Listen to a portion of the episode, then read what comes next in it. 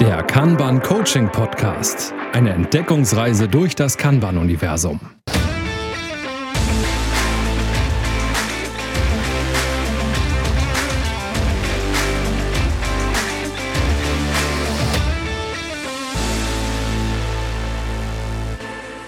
Moin Moin und herzlich willkommen zur heutigen Folge. Ja, auch von mir ein herzliches Willkommen. Heute soll es bei den Praktiken um die VIP-Limits gehen. Die sind heute bei uns im Fokus.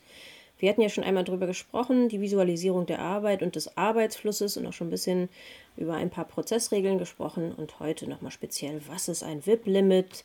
Wozu braucht man das? Wie macht man das? Und äh, diesen ganzen Dingen wollen wir uns heute widmen. Genau, eine Kanban-Praktik bedeutet ja oder heißt ja ziemlich genau Limitierung von parallel laufender Arbeit. Und genau das sind die VIP-Limits. Ähm, in der vorigen Folge haben wir schon diese kurz angeteasert, indem wir gesagt haben, wie bauen wir so ein Kanban-Board eigentlich auf. Und ähm, da kam auch das Thema VIP-Limits und heute geht es dann ein bisschen tiefer rein. So, haben wir schon gesagt, wofür Work in, äh, wofür VIP Limit überhaupt steht? Work in Progress Limit oder manche sagen auch Work in Process. Ich mag das überhaupt nicht, aber Work in Progress. Hat man noch nicht, aber jetzt schon. Ne? Also merkt euch das VIP Limit heißt nicht Very Important Person, sondern äh, vorne das W für Work. Ja, wir konzentrieren uns auf die Arbeit äh, und nicht auf die Wichtigkeit. Doch auch auf die Wichtigkeit, aber das hat jetzt da gerade nichts miteinander zu tun. Genau, vielleicht noch einmal ganz kurz der, ähm, die, der Übergang zur Visualisierung. Ähm, wenn ihr ein Work-in-Progress-Limit auf einem Board seht, ist es meistens in Form einer Zahl, ganz oft über der Spalte, die dann so einen Kreis drum hat. Das äh, zeigt dann normalerweise das, das Limit. Da gibt es aber viele verschiedene Arten, wie man äh, Arbeit in einer Spalte oder auch anders auf dem Board äh, limitieren kann. Macht das Sinn, wenn wir jetzt mal über die verschiedenen Arten der Limitierung sprechen? Also die Spalte hast du gerade angesprochen. Ähm, das heißt, ich kann mir eigentlich über jede Prozessspalte ähm, eine andere Zahl äh, schreiben.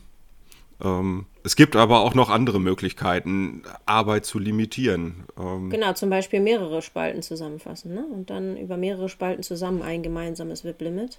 Hm. Haben wir ein Beispiel, wann das sinnvoll ist? wenn ich sage, ähm, ich möchte limitieren, was ich gleichzeitig entwickle und teste? Wenn es zum Beispiel dieselben Personen sind, die diese Prozessschritte ausführen, macht das total Sinn. Ne? Also wenn ich einen dezidierten Tester habe und dann irgendwie ähm, die Leute, die anderen Leute programmieren, kann es vielleicht unter Umständen auch sinnvoll sein. Ich finde es dann aber praktischer, hm. wenn man es anders macht.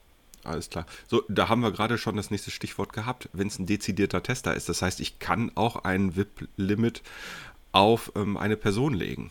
Das geht natürlich auch. Also wenn man ein physikalisches Board hat, das ist immer schön, die ähm, Menge der Avatare zu limitieren, also die Anzahl der Magneten. Und das geht natürlich, wenn man elektronische Boards hat, vielleicht nicht ganz so gut. Das ist dann nicht ganz so einfach. Da muss man sich dann entweder mit einer expliziten Prozessregel darauf einigen oder es noch, noch irgendwie anders machen. Ne? Ja, also ich finde die ähm, Limitierung auf ähm, einzelne Personen, also Avatare, ist dann immer dann gut, wenn ich wirklich fokussieren möchte. Ne? Wenn ich sage, hör mal zu, du darfst dich nur um das eine Thema kümmern ähm, dann habe ich wirklich hier ein, ein komplettes, ähm, komplette Fokusmöglichkeiten. Ich finde das auch immer gut. Ich habe ähm, so ein paar Teams bislang gehabt, die dann ganz gerne dieses äh, Springen sehr auch favorisiert haben. Ne? So frei nach dem Motto, ich ähm, ziehe mein Avatar dann runter, wenn das blockiert ist und gehe auf was anderes. Da finde ich es dann auch immer gut, wenn die Regel noch zusätzlich ist, dass auf dem Blockierten man selber drauf stehen bleiben muss, damit man nicht irgendwie sich um quasi das VIP-Limit so indirekt rumschummeln kann. Ne? Mhm. manchmal kann man, wenn man nur einen Avatar hat, tatsächlich das auch sehr schön mit Pair-Programming oder sowas ähm, aufziehen, also Wissenstransfer vielleicht auch machen oder so.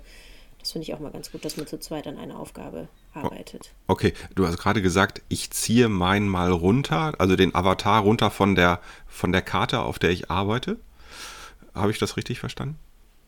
Ja, ja, also wenn man dann ein physikalisches Board hat ne, und arbeitet an irgendwas, dann kommt da irgendeine Blockade und dann nimmt man so schön seinen Avatar und so frei nach dem Motto, nach mir die Sinnflut ist ja blockiert, kann ich nichts mehr machen und zieht sich das nächste, ist dann wieder nicht ganz im Sinne von Kanban, ne? nicht unbedingt, kommt halt so ein bisschen drauf an. Also wenn man sehr viele externe Abhängigkeiten hat zu dem Moment, dann macht es natürlich auch nicht Sinn, mit einem ganz kleinen Work-in-Progress-Limit zu arbeiten und dann irgendwie ja, ständig die Schmerzen dort ertragen zu müssen, aber irgendwann muss man vielleicht dahin kommen, die Prozesse ein bisschen zu verbessern, dass man vielleicht nicht so viele Abhängigkeiten hat oder nur die allernötigsten behält oder so. Mhm. Jetzt haben wir du hast gerade gesagt, dass man nicht so viele Work-in-Progress-Limits hat, ähm, beziehungsweise nicht so niedrige im Zweifelsfall. Ähm, können wir ja gleich nochmal drauf gehen. Aber äh, welche Möglichkeiten gibt es noch ähm, der Limitierung? Also wir hatten gerade die Spalten, wir hatten ähm, die einzelnen Personen. Ähm, ganz spannend ist auch eine, oder andersrum, macht es Sinn, Swimlanes beispielsweise äh, zu limitieren, also dort einen VIP reinzusetzen? Tja, wann macht denn das Sinn? Gute Frage. Deswegen, deswegen frage ich ja dich. Äh, also ich finde das super, zum Beispiel, wenn man schon ein bisschen weiter in seinem Kanban-System ist, ist das meistens, also es kommt das vielleicht manchmal zum Tragen, wenn man das nach Services aufgeteilt mhm. hat und ähm, Service-Level-Agreements vielleicht vereinbart hat und sagt zum Beispiel, keine Ahnung, ich habe vier Abteilungen als meine Kunden und für die einen haben wir jetzt vereinbart, mache ich 20 Prozent, für die nächsten mache ich 50 Prozent und der Rest teilt sich den, den, den die restlichen 30 Prozent, weiß ich nicht. Ja. Und dann bedeutet das vielleicht, dass ich, keine Ahnung, für Marketing zwei Tickets machen kann und für die nächsten sieben oder so. So würde sich das dann aufdröseln. Ne? Und dann ist es ganz gut, wenn man das irgendwie limitiert, was zur Zeit gleich drin sein darf, soll, vereinbart ist. Das ist dann auch ganz gut, wenn man das so macht. Hast du die Swimlanes schon mal mit einem VIP-Limit auf den Spalten, also auf den Prozessen ähm, kombiniert? Das wird dann ja irgendwie hochkomplex. Ja, ja, ja, ja deswegen frage ich. Sinn, ne? Das kommt immer darauf an, wie das Setup ist. Das ist immer so ein bisschen das Problem, ne? dass man beim VIP-Limit nicht sagen kann, so und so ist das, denn es ist, äh, wie immer, ist der Kontext der König und es kommt darauf an, ähm, wie man arbeitet. Ne? Also ganz oft muss man ja, eins meiner Teams hatte tatsächlich einen dezidierten Tester und der musste halt hinterher sich alles nochmal angucken oder war vereinbart bei dem Großteil der Sachen, die sie programmiert haben. Und wenn man dann schön VIP-Limits auf Swimlanes setzt und überhaupt nicht limitiert, was sich jetzt der Tester angucken muss, dann hat man was falsch gemacht. Ne? Mhm. Dann wird es wahrscheinlich schwierig werden, dann verstopft hat das System. Denn letzten Endes, das haben wir auch noch nicht erzählt, das Work-in-Progress-Limit ist dafür da, dass man sein System im Flow hält. Also dass tatsächlich immer noch Arbeit durch System fließen kann und dass man den Flow auch optimiert. Und äh, Work in Progress bedeutet dann im Endeffekt, wenn ich zum Beispiel einfach eine In-Arbeit-Spalte habe und habe dann VIP-Limit von drei, dann dürfen dort drei Sachen parallel angefangen werden. Vorzugsweise ist das nicht ein Ein-Mann-Team, wo dann eine Person an drei Sachen parallel arbeitet oder dieses äh, Multithreading versucht und immer hin und her springt zwischen den Sachen, sondern idealerweise zum Beispiel wäre das vielleicht ein Team mit drei Leuten, wo drei Entwickler sind, die in, der in Arbeitsschritt ist dann halt äh, Implementierung der äh, Arbeitspakete und dann hat jeder quasi seins. Ne? Bis zu dem Punkt, wo dann einer nicht mehr weiterkommt, dann kann er sich kein neues reinziehen, weil das Limit 3 ist und dann ja, muss man sich unterhalten, was dann passiert. Da gibt es verschiedene Möglichkeiten. Ja. Der nächste Teil war eigentlich ähm, wirklich die Frage, ähm, wenn ich ein Team von drei oder fünf Entwicklern habe, ähm, wie fange ich denn an? Fange ich mit möglichst hohen Limit, äh, VIP-Limits an? Ähm, oder fange ich mit niedrigem VIP-Limit an? Worauf achte ich, wenn ich so ein, ein System erstelle? Also zum einen natürlich, ich habe den Kunden im Fokus, ähm, sieh zu, dass ich da eine vernünftige Durchlaufzeit bekomme, also Dinge fertigstelle. Ich mag das total gerne am Anfang den Teams das fast selbst zu überlassen. Das ist natürlich in gewisser Weise eine Falle, wobei das keine Gemeinheit sein soll, sondern ich mag das, dass die Menschen selber ein Gefühl dafür entwickeln, was gut funktioniert und was nicht. Und ich kenne das ganz oft, dann hat man ein Team von fünf Leuten, dann sagen sie sofort, ja, ach, das VIP-Limit ist dann ja keine Ahnung, 18 oder 20 oder weiß ich was. Das klingt erstmal total bescheuert, ist es in gewisser Weise auch. Aber das ist dann erstmal so dieses, naja, ich habe ja immer total viel Parallelen, wenn ich an dieses und jenes und dann rechnen die da halt hoch. Und das ist dann nicht flow-basiert, sondern quasi ähm, so ähm, gestrickt, dass ich selber meine Komfortzone nicht verlassen muss. Ne? Und in gewisser Weise den, äh, den aktuellen Arbeitsmodus gar nicht verändern brauche ja, schön Status beibehalten, nichts verändern, ähm, Verbesserungen unerwünscht an der Stelle. Ne? Ja, so würde ich es gar nicht sagen. Das ist ja auch so ein bisschen so, das, was man noch nicht kennt, das kann man auch nicht wissen. Das ist ja auch total okay. Denn, ne? Das ist der erste Schritt ganz gut. Meistens mache ich das dann, wenn das Worklimit tatsächlich als erste Schätzung wirklich so hoch gewählt wird, dass ich versuche, die, äh, das Team zu überzeugen, dass wir ein bisschen ambitionierter rangehen. Allerdings, wenn die dann sagen, ja, ist ja total cool, wir wollten schon immer Wissenstransfer und wir sind zu dritt, lass uns mal VIP-Limit 1 machen und so, dann bitte ich die auch mal für den Anfang. Das ist total cool, dass sie so motiviert sind, aber dass wir doch ein bisschen höher anfangen und dann gucken. Und es kann ja mhm. sein, dass sie es tatsächlich erreichen, dass sie dann wirklich immer zusammenarbeiten und einer ist mehr oder weniger das Backup und dann macht man wirklich nur ein WIP-Limit von 1. Kann sein, dass sie da hinkommen. Allerdings ist es halt aus, aus Change-Sicht, also aus, aus Veränderungssicht auch gut, sich am Anfang die Ziele gut erreichbar zu stecken und nicht gleich in so ein Frustpotenzial reinzulaufen. Und in der Regel ist die Organisation ja noch nicht hyperagil und nur dieses eine Team nicht und dann kommt man mit einem Wippel mit, mit eins bei drei Leuten in der Regel nicht sehr weit. Nur als Beispiel. Ist jetzt vielleicht auch ein bisschen übertrieben, aber am Anfang ist es ein ganz gutes Mittelmaß und dann tastet man sich immer weiter ran, wie eigentlich die eigene Kapazität ist. Und darum geht es ja auch, die Kapazität ähm, zu berücksichtigen und dann den Demand, also das, was von dir verlangt wird, quasi da auszubalancieren, dass nur so viel ins System reinkommt, wie man auch wirklich schaffen kann. Ne? Und darum geht es ja auch. Und da ähm, wirken viele Dinge zusammen. Da muss man mhm. sich ein bisschen auskennen, um dann da ein gutes Gefühl für zu kriegen, machen wir gerade das Richtige, was muss man messen, um rauszufinden, ob das funktioniert, was wir da gerade tun und so. Das ist dann ein bisschen schwieriger. Mhm. Aber deswegen mm, ist es mir nicht so wichtig, wenn ein Team gerade neu anfängt mit Kanban, genau das exakte, perfekte WIP-Limit rauszufinden. Das würde ja auch dem Gedanken Start Where You Are, also da anzufangen, wo man gerade ist, irgendwie völlig äh, entgegensprechen. Ne? Man muss sich, man muss ein bisschen was rausfinden und äh, Daten sammeln, um zu sehen wo man ja, steht und was funktioniert. Letztendlich sind wir hier bei einem lernenden System. Also und ähm, genau dieses Lernen ist hier der Fokus, glaube ich. Dann tatsächlich zu lernen, was ist denn ähm, eine, ein guter Wert, mit dem ich ähm, wirklich einen guten Output hinbekomme und einen stetigen Flow hinbekomme. Ähm, letztendlich kommt es darauf an. Ähm, das muss nicht die Eins sein, glaube ich. Also äh, wenn jetzt jemand verstanden hat zu sagen, ähm, der Ziel eines WIP-Limits ist 1, ähm, dann habe ich ein gutes Kanban-System. Äh, das ist nicht der Fall, ähm, sondern es muss passen für das System an sich. Obwohl ich glaube, sehr krasse Evangelisten, die mögen diesen Single-Piece-Flow. Deswegen, also den, dass man ein Arbeitspaket durch den Prozess fließen lässt. Deswegen würde ich nicht sagen, das ist nicht das Ziel, aber es ist natürlich in der Praxis meistens nicht machbar, sagen wir es mal so. Ne? Ja, die Frage ist ja, an welcher Stelle habe ich das WIP-Limit gesetzt? Also, ähm, wenn ich das auf eine Spalte setze ähm, oder eben in die Swimlane, da kommt es ja noch drauf an. Also, ähm, das ist, äh, glaube ich, schon sehr Definitionssache. Ähm, auch von der, von der Größe der, der Leute, ne? also von der Größe des Teams. Ähm, da muss es nicht zwangsläufig die Eins sein. Also. Da fällt mir noch ein, das hast du quasi gerade indirekt gesagt, dass man natürlich auch noch die Art der Arbeit äh, begrenzen kann. Ne? Und man dieses, dieses übergreifende VIP-Limit ist auch noch, ähm, hat den Spezialnamen Convip, so heißt das. Mhm. Also da gibt es wirklich viele Möglichkeiten. Ne? Wenn man anfängt, ist da vielleicht ein bisschen schwierig, sich da zurechtzufinden im Dschungel der Möglichkeiten.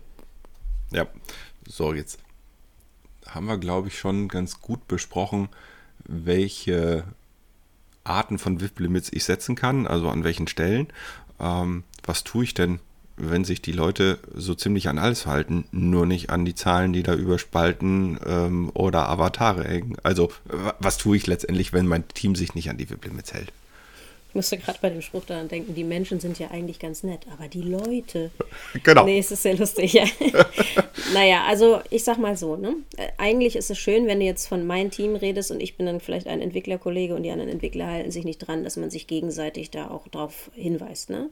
Und es gibt ja auch vielleicht Fälle, wo das WIP-Limit tatsächlich gesprengt werden muss oder wo es okay ist, das zu sprengen. Und da muss man dann aber irgendwie transparent sein und mit, miteinander drüber sprechen, finde ich immer ganz gut. Ich mag das gerne im Daily Kanban, also im Daily Stand-up, wie auch immer ihr das nennen mögt, einfach drüber zu sprechen, ne, was da gerade los ist. Und ähm, zum Beispiel gibt es den Fall, wenn was auf die sogenannte schöne Fastlane kommt, also etwas, was wirklich aus dringenden Gründen schneller sein muss als all die anderen Sachen, dann darf natürlich das WIP-Limit sofort gesprengt werden. Da braucht dann auch nicht viel Diskussion sein. Hauptsache, man hat sich darauf geeinigt, in welchen Fällen das zutrifft. Ne? Also ist der CEO-Joker tatsächlich ein Fastlane-Ticket oder muss man das anders behandeln? Oder äh, geht es jetzt hier gerade wieder mal um den ganz berühmt-berüchtigten Server, der nicht äh, läuft und äh, das ganze Business liegt lahm? Ne? Und da ist natürlich klar, dass es sofort das WIP-Limit sprengen darf. Bei anderen Sachen, wenn sehr viele Abhängigkeiten sind und sehr viele Blockaden, finde ich es auch immer noch mal gut, wirklich über alle Blockaden noch mal zu sprechen in dem Moment, um zu gucken, ist das wirklich noch blockiert? Kann ich vielleicht da was tun? Muss ich mit der Abteilung sprechen, da vielleicht was zuarbeiten und versuche lieber erstmal ein paar Blockaden zu lösen? Oder ist das alles extern außerhalb unseres Einflussbereichs und dann muss man auch sagen, na gut, jetzt haben wir hier ein Deadlock, bevor jetzt keiner arbeitet, das wäre auch nicht sinnvoll, ziehen wir halt eins rein und müssen mal gucken, ob das WIP-Limit so überhaupt passt. Oder keine Ahnung, ob wir uns bei den externen Firmen noch andere Leute suchen, weil die, keine Ahnung, nicht termingerecht liefern. Egal, also kann immer sein. Das ist dann vielleicht ein Punkt, wo man mal über Prozessverbesserungen nachdenken muss. Das heißt also auch, wenn ich etwas auf blockiert stelle, wäre es eine Möglichkeit, hier ein VIP-Limit quasi reinzusetzen. Also ich will nicht mehr als fünf Tickets im blockiert stehen haben. Könnt, wäre ja möglich, ähm, um da so eine, so eine Wellenbewegung nicht aufzubauen. Wenn die jetzt plötzlich alle wieder reinkommen, dann wird sich mein Backlog dadurch ja zumindest erhöhen. Ja, oder noch schlimmer, ne? In Progress sind plötzlich dann irgendwie nochmal fünf ja. neue, weil die ne, von, von diesem blockiert da reingegangen sind. Deswegen bin ich auch kein so großer Fan von diesen blockiert oder on-hold Parkplätzen. Ne? In Jira wird der Status ganz oft on-hold genannt. Also es ist ja. irgendwie eine Blockade drin, es kann gar nicht weitergearbeitet werden. Ich mag diese Parkplätze nicht. Die haben halt genau diese beiden Effekte. Einmal kann dann plötzlich irgendwie so ein Boom passieren und alle Blockaden werden auf einmal gelöst und dann, wer nimmt denn diese Tickets? Die Leute haben ja alle wieder was Neues angefangen. Ne? Was gilt denn dann? Und das ist immer so ein bisschen das Problem. Eigentlich wäre ja der Prioritätsregel, die Sachen, die vorher blockiert gewesen sind, die, die dringender waren, zumindest waren in der Vergangenheit und müssten wieder zuerst gemacht werden. Hat man dann genügend Leute? Wer hat das ursprünglich angefangen? Ich mag das nicht so gerne. Und diese, dieser Parkplatz ist auch gleichzeitig ganz gerne mal diese Ablage P und keiner guckt mehr, ob die Blockaden eigentlich noch gültig sind, ne? ob das immer noch wirklich blockiert ist oder was damit eigentlich los ist. Und deswegen bin ich nicht so ein Fan davon. Da mag ich das lieber, die in Progress zu lassen, einen dicken Blockiert-Sticky drauf zu machen oder in, in Jira zum Beispiel geht das mit dem, mit dem Flaggen, also ein kleines Fähnchen kommt da drauf, mhm. gelb, auch andere Programme haben das, ne? dass man irgendwie deutlich macht, dass da gerade eine Blockade ist und dass man dann die Schmerzen mit auf sich nimmt und die zählen mit ins WIP-Limit rein. Das mag ich eigentlich ganz gerne.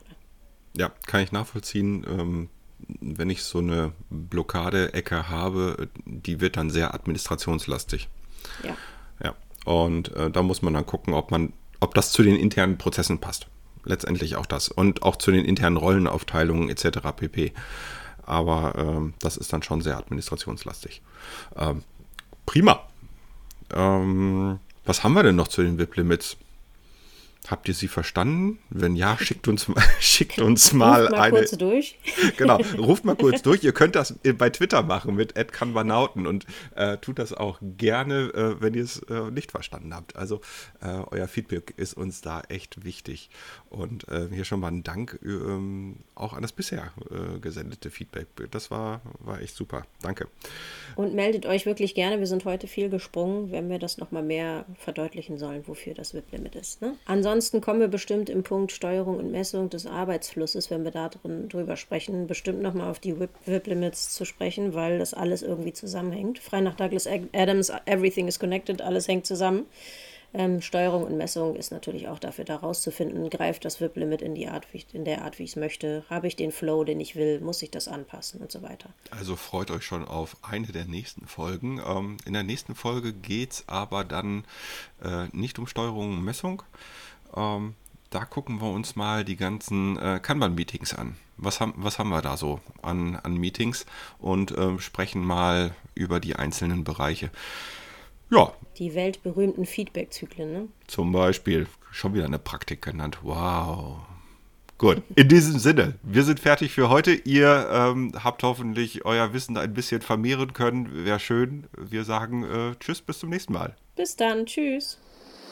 Das war der Kanban Coaching Podcast von und mit Ina Galinski und Carsten Rüscher.